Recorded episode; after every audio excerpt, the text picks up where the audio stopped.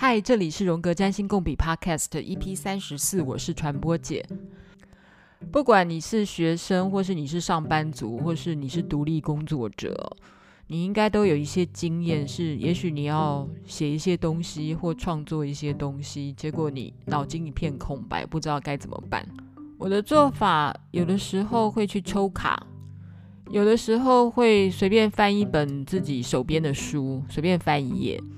但抽卡的感觉还不错，然后再随便抽一张出来，诶，往往里面给你的一些讯息就会刺激你的创意，耶，或是，然后真的会给你一些方向，然后你就可以把你的报告啊，或是你的 PowerPoint 啊，或者 whatever 文案，统统把它写出来，很有效哦，你试试看。反正昨天呢，我也是随便抽了。奥修的禅卡，奥修是谁？大家知道吗？哎，简单讲一下，反正他就是一个印度籍的 guru 宗教大师。我觉得他应该是个天才吧，我只能这么说，就是他很妙。然后我其实也学习了。他的不少的东西，而且也去过一些类似的奥修的静心的中心啊，或静心的课，学习了很多非常非常非常有意思的 meditation。他其实只是上个世纪生的人哦，他也没有多老，他是上个世纪一九三一年生，一九九零年就过世了，他的寿命没有很长。嗯，如果你们对他有兴趣的话，Netflix 上面有他的纪录片。虽然那个纪录片是比较负面的，就是对他的嗯阐述的观点是比较负面的。不过奥修真的是一个天才啦。好，回到正题，反正我昨天随便抽了一张，抽到了水，水的副卡六号牌爱情梦。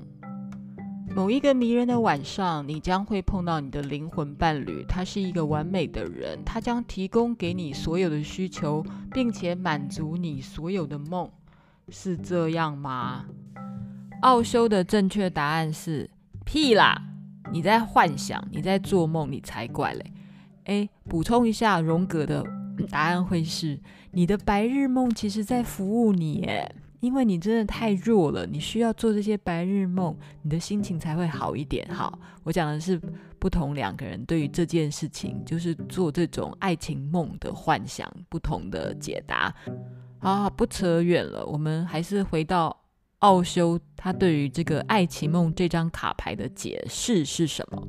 奥修继续演绎这张卡牌的意思，他说，许多诗人或作曲家。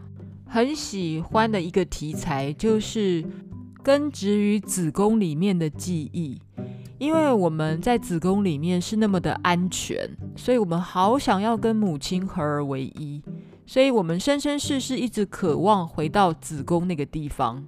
然而说的无情一点，那是一种幼稚的梦。这张卡的上面画着一个坐在那边做白日梦的女生。他在他自己在脑补，在脑补什么呢？哦，有一个好帅的王子哦，来往拥抱他。这种梦，我猜人人都做过。诶，你说你没有做过，有可能只是你还没有敢承认这件事。其实想要有一个爱人可以拥抱哦，就好像又回到母亲的子宫的那种状态，因为你一直在母亲的子宫里面，然后母亲一直拥抱着你。那就是一种人生下来最基本的渴求，就是你好希望有人拥抱你，就跟子宫一样那样的安全感有温暖。但事实上哦，自从你跟子宫脱离之后啊，你就成为独立的个体了。虽然那个想要被拥抱、保护的欲望是存在的，因为在你出生之前就是那个状态，所以每一个。生命或是每一个人都有一种倾向，就是想要靠着别人获得爱，想要透过别人或是依靠别人来解决你的问题，你就会得到爱。但你确定这样是爱吗？显然不是。真正的爱哦，是借着发展自己内在的财富跟成熟。就是你不再需要跟别人索爱的这样的一个状态，你才会有爱人的能力。意思是说，你自己的心理素质要够强、够丰富、够 rich，然后够稳定，你才有能力给人家爱。不然你自己很匮乏，你根本给不了爱，你无法给，你给不出来真正的爱。你要把自己搞好、搞定啦，你才有能力给予很多的爱。然后，当你自己是一个很满足、很丰富、很多爱的人的时候，自然一个好的品质的爱人。或是一个适当品质的爱人，就会出现在你的身边，就是很自然的会将爱人拉向我们。我其实现在讲的，呃，是卡牌上最理想的状态啦。一般我们在谈恋爱的时候啊，一定也是去找到各取所需的爱人，就是至少在那个当下，你。身上有他需要的，或他身上有你需要的，所以你们两个在那个当下需要各自依赖的配在一起。不管你们是白雪公主或白马王子，或者是王八，或者是绿豆，反正你们就会谈恋爱的，一定就是那个时间你们门当户对啦，所以会在一起，而且可能也带也得在一起，然后彼此稍微切磋学习一下。啊，你到底有没有好好透过这个感情或是关系的机会，好好真正彼此的切磋学习或深深的体悟？这种事情就是靠各自的造化。不小心又岔题，我们继续拉回来一下。那爱奇梦到底在讲什么？这张卡牌其实它主要的演绎的内容。为什么这个女生然后会自己在那边坐在那边脑补，然后脑补说啊，有一个白马王子在拥抱她。说穿了，爱情梦这张卡牌其实要解决一个问题，叫做孤独。奥修说，因为这个卡是奥修的禅卡嘛，哈，奥修观点，他说我们单独来到这个世界，走的时候也是单独一个人。奥修说啊，那种想要在一起呀。一起的那种感觉都是幻象。那个一起的概念之所以产生，是因为我们很孤独或很孤单。我们试图想要把孤独的感觉淹没在关系里面，那就是为什么我们一天到晚都好想要谈恋爱，好想要摄入爱，好想要做爱情梦。人真的很怕孤独啦，因为。嗯，你有些人还没有办法独处哎，然后你一单独下来，你就想要出门去找朋友，然后你就要找人 hang out，你没有办法跟自己在一起。这个是一个人性啦，哈，就是很普遍的一个人性。然后，就算是有一些人，他们没有。没有爱情可以陷入，他们没有陷入男女之爱，但是他们会爱上钱，所以他们开始走向金钱或走向权力，变成政客。就是一个是你，你爱上一段男女的关系，你来躲避孤独，不然你也会很自然的去爱上金钱，或是权，或是工作，或。或或进入一个很忙碌的工作来躲避你的孤独，所以如果你开始去观察自己或观察所有的人啊，你会觉得很惊讶，因为你所有的活动，人类所有做的活动，可能都缩减到一个来源，那个来源就是大家在害怕自己的孤独。所以我们在做的其他的每一件事情，只是一个借口。真正的原因是我们发现自己非常的孤独，这是这张卡牌的意义啦。嗯，我觉得奥修很妙，或是说有一些哲学的道理很妙，他用这样的一个角度来看待孤独这件事，或是说看待我们生命的这一件事。他当然不会全对或全错，放心，你绝对可以找出一百个理由去反驳他说。才没有呢！我努力工作才不是害怕孤独呢！才没有呢！我爱我我爱我的男朋友或女朋友，才不是因为我爱怕孤独呢！没有错，没有错，你一定找得到一千个理由来反驳刚才奥修的这张卡里面的句子。但是它里面要讲的事情是，哎，maybe 耶，对耶，我们这么的给自己创造出这么多的事情在做，其实是因为我们很害怕孤独。以上是我在解释奥修禅卡里面爱情梦这张卡的意思，是奥修观点，但奥修也不会只有这个观点，只是这个观点是一个我们思考关于我们每天很忙碌的这件事情有一个解释的角度，可能真的是因为我们很害怕孤独，但也没有不好啊，因为。害怕孤独而让我们变得这么有创造力，但是用这种负面归因的方式来理解创造力，其实是很鸟的，因为创造力也是生命里面一个很重要的主动性，或者是一种能量。好，所以创造性这件事情，也许我们要看的就是太阳或第五宫，或者任何的行星。或星座的象征或宫位，它都有创造性的部分呢。当我们这样这么深的、这么全面性的去洞悉星盘里面的每一个象征的时候，你就会发现，为什么就算是错误的时间或是错误的星盘解释都会准。理由就是因为一个行星。一个星座或他们彼此之间的相位，写所交叠出来的意义，可以宽到大到解释什么都准。所以这时候话又说回来了，就是说，如果你没有带着一个很深的洞见跟议题去找个占星师来帮你解盘的时候，所有的答案好像都似是而非，然后好像也都说得准。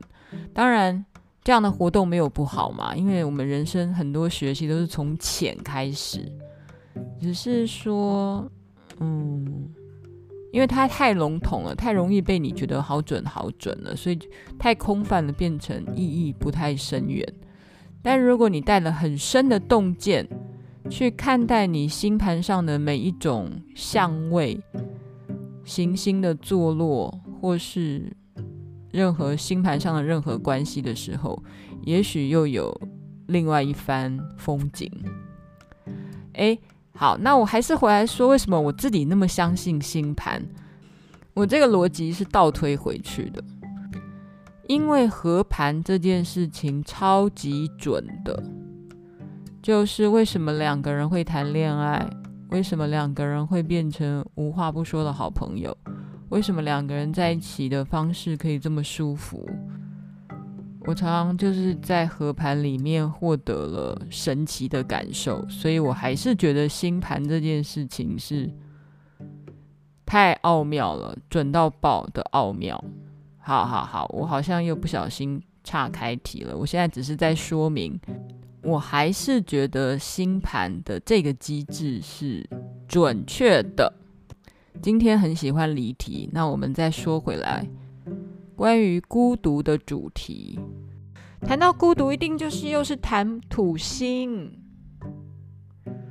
每个人都有土星啊，然后每个人定都要面对孤独啦，或是孤独成为你。就是躲避孤独这件事情，搞不好是你的创意来源呢。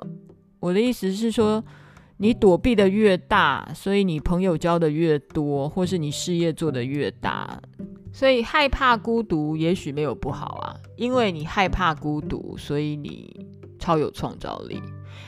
诶，话也可能不能这么说，因为也许你根本不知道自己害怕孤独，你已经忙到你没有时间看见自己害怕孤独。好了好了，面向非常多非常多，但我今天还是要回头来讲，孤独在我们的星盘里面啊，是从哪一颗行星来来洞悉自己的孤独？其实，也许每一颗行星都有它的孤独面哦。但是，如果我们要找孤独，而且比较负面嘛，好像没有人什么喜喜欢孤独嘛，哈。孤跟独，孤跟独真的好 lonely 哦，然后好灰暗，好冰冷哦。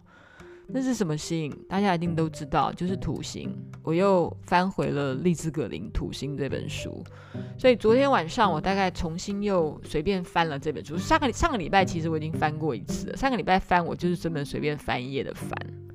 所以上个礼拜我翻的是土星跟金星的相位会发生什么样的状态，但我当然那个时候解释的是金星。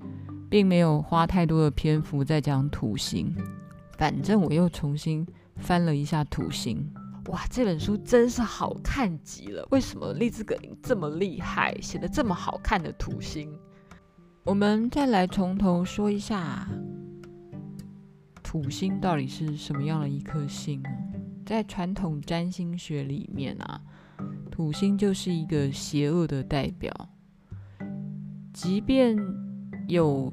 诠释它的方式是走向一个比较正面的、有美德的，但也会说啊，土星就是一个自我控制啊、自我节制啊、老练啊、节俭啊、谨慎啊，然后是一个嗯官僚体系或者是不可动摇的大官，很大的人物，父权。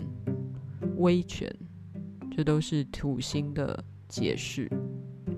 那如果土星一般的解释，那更是令你觉得很受不了了。譬如说，土星呢，痛苦、拖延、停滞、疲惫、停顿、冷漠、限制、分离、孤独、匮乏、贫穷。反正他的解释就是啊，他掉入哪一个宫位，就是那个宫位比较惨的状态。然后他跟哪一个行星连在一起，或他跟哪一个行星产生的相位，就会使那颗行星变成一个带衰、倒霉、恐惧、害怕、猥琐、担心。反正就是他跟谁粘在一起。就是那个行星、那个宫位、那个星座的特质，就染上了恐惧，这就是土星。然后土星跟三王星，就是三个外行星——天王、海王、冥王，又完全不一样。因为天王、海王、冥王呢，又充满了一些神奇的魅力，但土星完全没有。土星也没有个人行星的人性特质。所以在一般的观念里面啊，土星毫无幽默感，它永远只会带来局限、挫折、辛劳跟自我否定。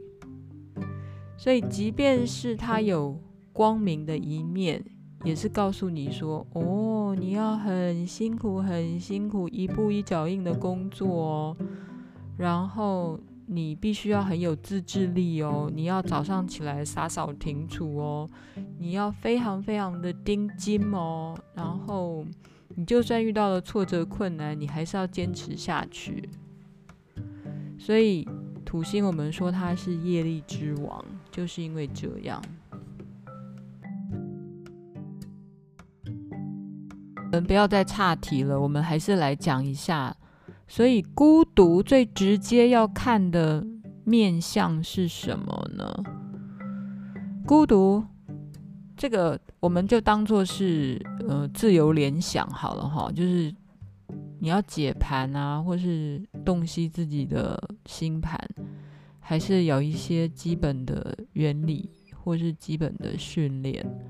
就当我们想要。谈到情绪，如果孤独，我们就先说它是一种情绪的时候，情绪我们要看什么星呢？当然要看月亮啊，对不对？那什么叫月亮的滋味？月亮的滋味，第一个就是月亮这颗行星嘛，哈。再来跟月亮是相同滋味的是巨蟹座的滋味嘛。然后巨蟹座是第几宫的滋味？第巨蟹座是家，所以它是第四宫。你的原生家庭是第四宫的滋味。所以当我们要看看，嗯，孤独这个概念的时候呢，我们不免会看到他的心情是孤独的。所以心情、生活形态是孤独的，就是月亮概念的宫位或象征，不外乎就是我刚才讲的。月亮第四宫巨蟹座，好，那我们要不要扩大演绎一下呢？扩大来感受一下荣格说的字词联想啊，就是 word association 这个概念，就是我们要无端无我们要无端的一直去把它联想下去的话，所有的水象宫位也是跟情绪有关的，所以任何跟水象有关的宫位。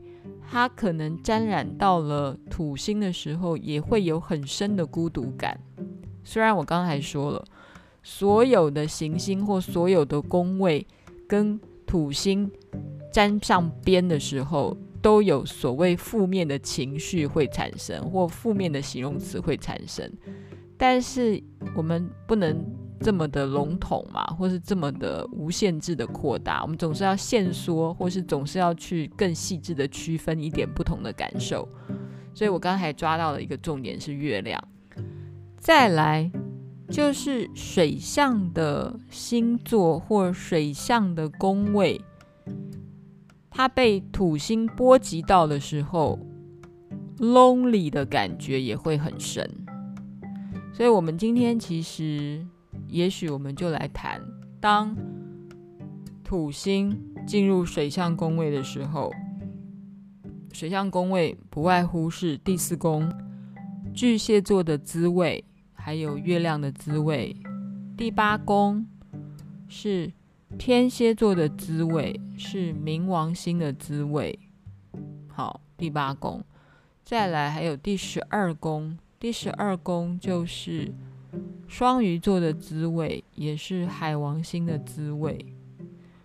呃，不过关于三王星跟土星之间的关系，这不是不看，但是也许我们可以稍晚再看，或是你要关切的更是跟土星跟你的个人行星有产生连接的时候，有的时候这样的感觉，你会有比较深的个人的孤独的感觉会出现。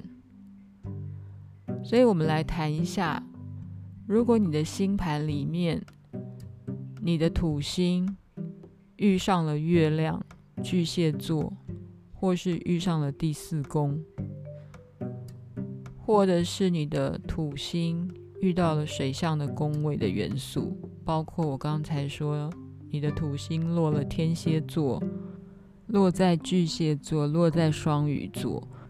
或是你的土星落到了无意识的宫位，就是第四宫、第八宫、第十二宫的宫位，也许你都会产生一种难以捉摸的孤独感。当然，落在第四宫或第八宫或第十二宫，当然有个别的差异。我们先来说一下，如果你的土星。跟月亮产生了连接，所以这时候你也看，如果你的土星刚好又到了第四宫，或是你的土星在巨蟹座，这可能都是当你的土星跟月亮有了关系。土星跟月亮产生关系，一般的这种占星教科书就会说。哦，他因为月亮是我们的生活形态嘛，然后土星是很节俭，所以他可能会说，哦，这个人呢，可能有一点节俭，好，或是小气，然后呢，可能会有压抑、制约、退缩，然后月亮其实是一个人情感的表达，所以当土星跟月亮有产生相位的时候呢，它有可能是。很害羞的，不懂得表达情感的，然后比较缺乏想象力的，所以土月如果有相位的人，尤其是困难相位的人，可能都会出现类似的情况。或是当你的土星掉入了巨蟹座，或是掉入了第八宫或第十二宫，也有可能是你有一种很有距离感的陌生或恐惧或冷漠，或是莫名的害怕，因为四八十二宫都是跟潜意识有关的宫位，所以当土星掉到这些宫位的时候，你还有一种说不出的冷漠感，你或是你连这种冷漠，你都不知道自己在冷漠。传统的占星啊，有一些人会认为啊，土星这种恶星，如果掉到那种所谓的比较凶恶的宫，好，譬如说。第十二宫，好，就是十二宫就是潜意识的宫位，或是掉到第八宫，甚至于是掉到所谓比较不好的宫，譬如说第六宫工作，哈，奴役宫，反而这种恶星掉到恶宫会是比较好的情况。这种诠释的理解啊，譬如说啊，土星这种这么糟糕的这种恶星。掉到十二宫的话，那只是刚刚好而已啊，那是一种很幸运的情况诶，因为就让拍咪啊跟拍咪啊多做会啊，那不是就好诶。嗯，这个其实这种态度或这种诠释的方法，就绝对没有想要整合自己的身心灵。这个这种诠释方法，我个人是没有 feel 的啦。那我也相信丽兹·葛林的书。也不会做这种诠释。明明土星、业力之王土星，或者是各种潜意识的宫位，它是我们心灵的宝藏，你怎么可以把它视而不见呢？或是假装没有看见它，或躲避它呢？土星这本书里面的前言，在第二十页的地方。丽兹·葛林有一个非常有意思的一句话，我觉得大家一定要把它放大来看一下。他这边提到，荣格曾经提到，在基督教兴起之前，邪恶并不尽然是邪恶。我们或许可以说，当占星学被基督教教化了之后，我再来帮。利兹·格林做一个更深一层的呃诠释，他的意思就是，当占星学被基督教感染了以后，被基督教教坏了以后，星盘里的象征系统便丧失了隐微的悖论。占星学里面最被污名化的一颗星就是土星，所以占星师们。不断的污名化土星，就觉得土星就是一个野兽，然后他没有想到说，土星他除了是野兽之外，他也是一个潇洒的王子。如果不从潇洒的王子这个正面性来看他的话，你根本没有办法了解完整的土星。好。这篇前言里面，它的标题叫做“勇敢面对野兽，让它变成潇洒王子”。好，他这边意思就是说，勇敢的去面对土星这颗野兽，让他也能够哪一天变成一个潇洒的王子。这就是丽兹·格林说的，就是基督教这种教，哈，只会。让象征系统变成善恶的恶二元论，他忘记了，或是他整个抹煞了幽微的悖论。悖论，大家听不听懂？悖论，也许英文好的人会知道有一个字叫做 paradox。paradox 就是一种嗯矛盾，然后那个矛盾是一种。人性里面最珍贵的矛盾，然后利兹·格林当然有，就是你要克服土星对你折磨之后的那个矛盾，或是对你折磨的之后的炼金术之后的，其实土星就是炼金术一个非常非常重要的元素，因为炼金术里面非常重要的物质是铅，所以土星。它同时也是象征铅这个元素，铅笔的铅呐，哈，啊，铅的化学数是下面我我经验不在。但我现在的重点就是说，人要变成金哦，你的心灵，你的整个人生要变成一个金炼金术的概念，就是要不断的加入不同的元素，然后炼出一个最纯粹的贵金属金子出来。这个过程叫炼金术，所以心灵的炼金术是。你过了一辈子啊，不管你是活五十年、六十年、八十年或一百年，你的目的是你这辈子好好的修为，然后磨练成一个金子，这么纯粹的元素，这么好内内外合一一个个体化历程的这样的一个历程，你得靠土星啊。虽然不是人人都能够真的，因为透过痛苦、透过孤独、透过各种各样的折磨。而练出一个很纯粹的金的元素，但是如果你有往这个方向再过你的人生，或是你慢慢的开始体会这样的土星在你的生命中扮演的角色，你的炼金旅程就可以开始展开了，或有机会展开了。这也许就是这本书最重要的一个重点吧。诶、欸，我今天不想再讲了，因为已经讲了三十分钟了。然后关于土月的事情，也许下次再讲好了。因为关于月亮的事情也讲不完哈。土星嘛，讲到土星的时候，有时候都会卡卡的，然后结构有时候也卡卡的，没关系，那今天先讲了。我还是很感谢越来越多的嗯、听友们。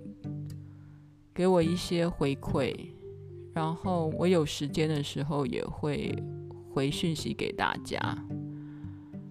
嗯，然后又有新的朋友鼓励我的 Podcast，给我五颗星，然后也给我一些正面的评价，譬如说我真的很有内容，谢谢你的鼓励，我也会继续的努力的做下去。嗯当然，做这个的过程对我来讲是一个思维上的整理，其实是对我自己也很有帮助的。谢谢大家耐心的聆听我有的没有的 murmur 或这些历程。那我们就下次见，拜拜。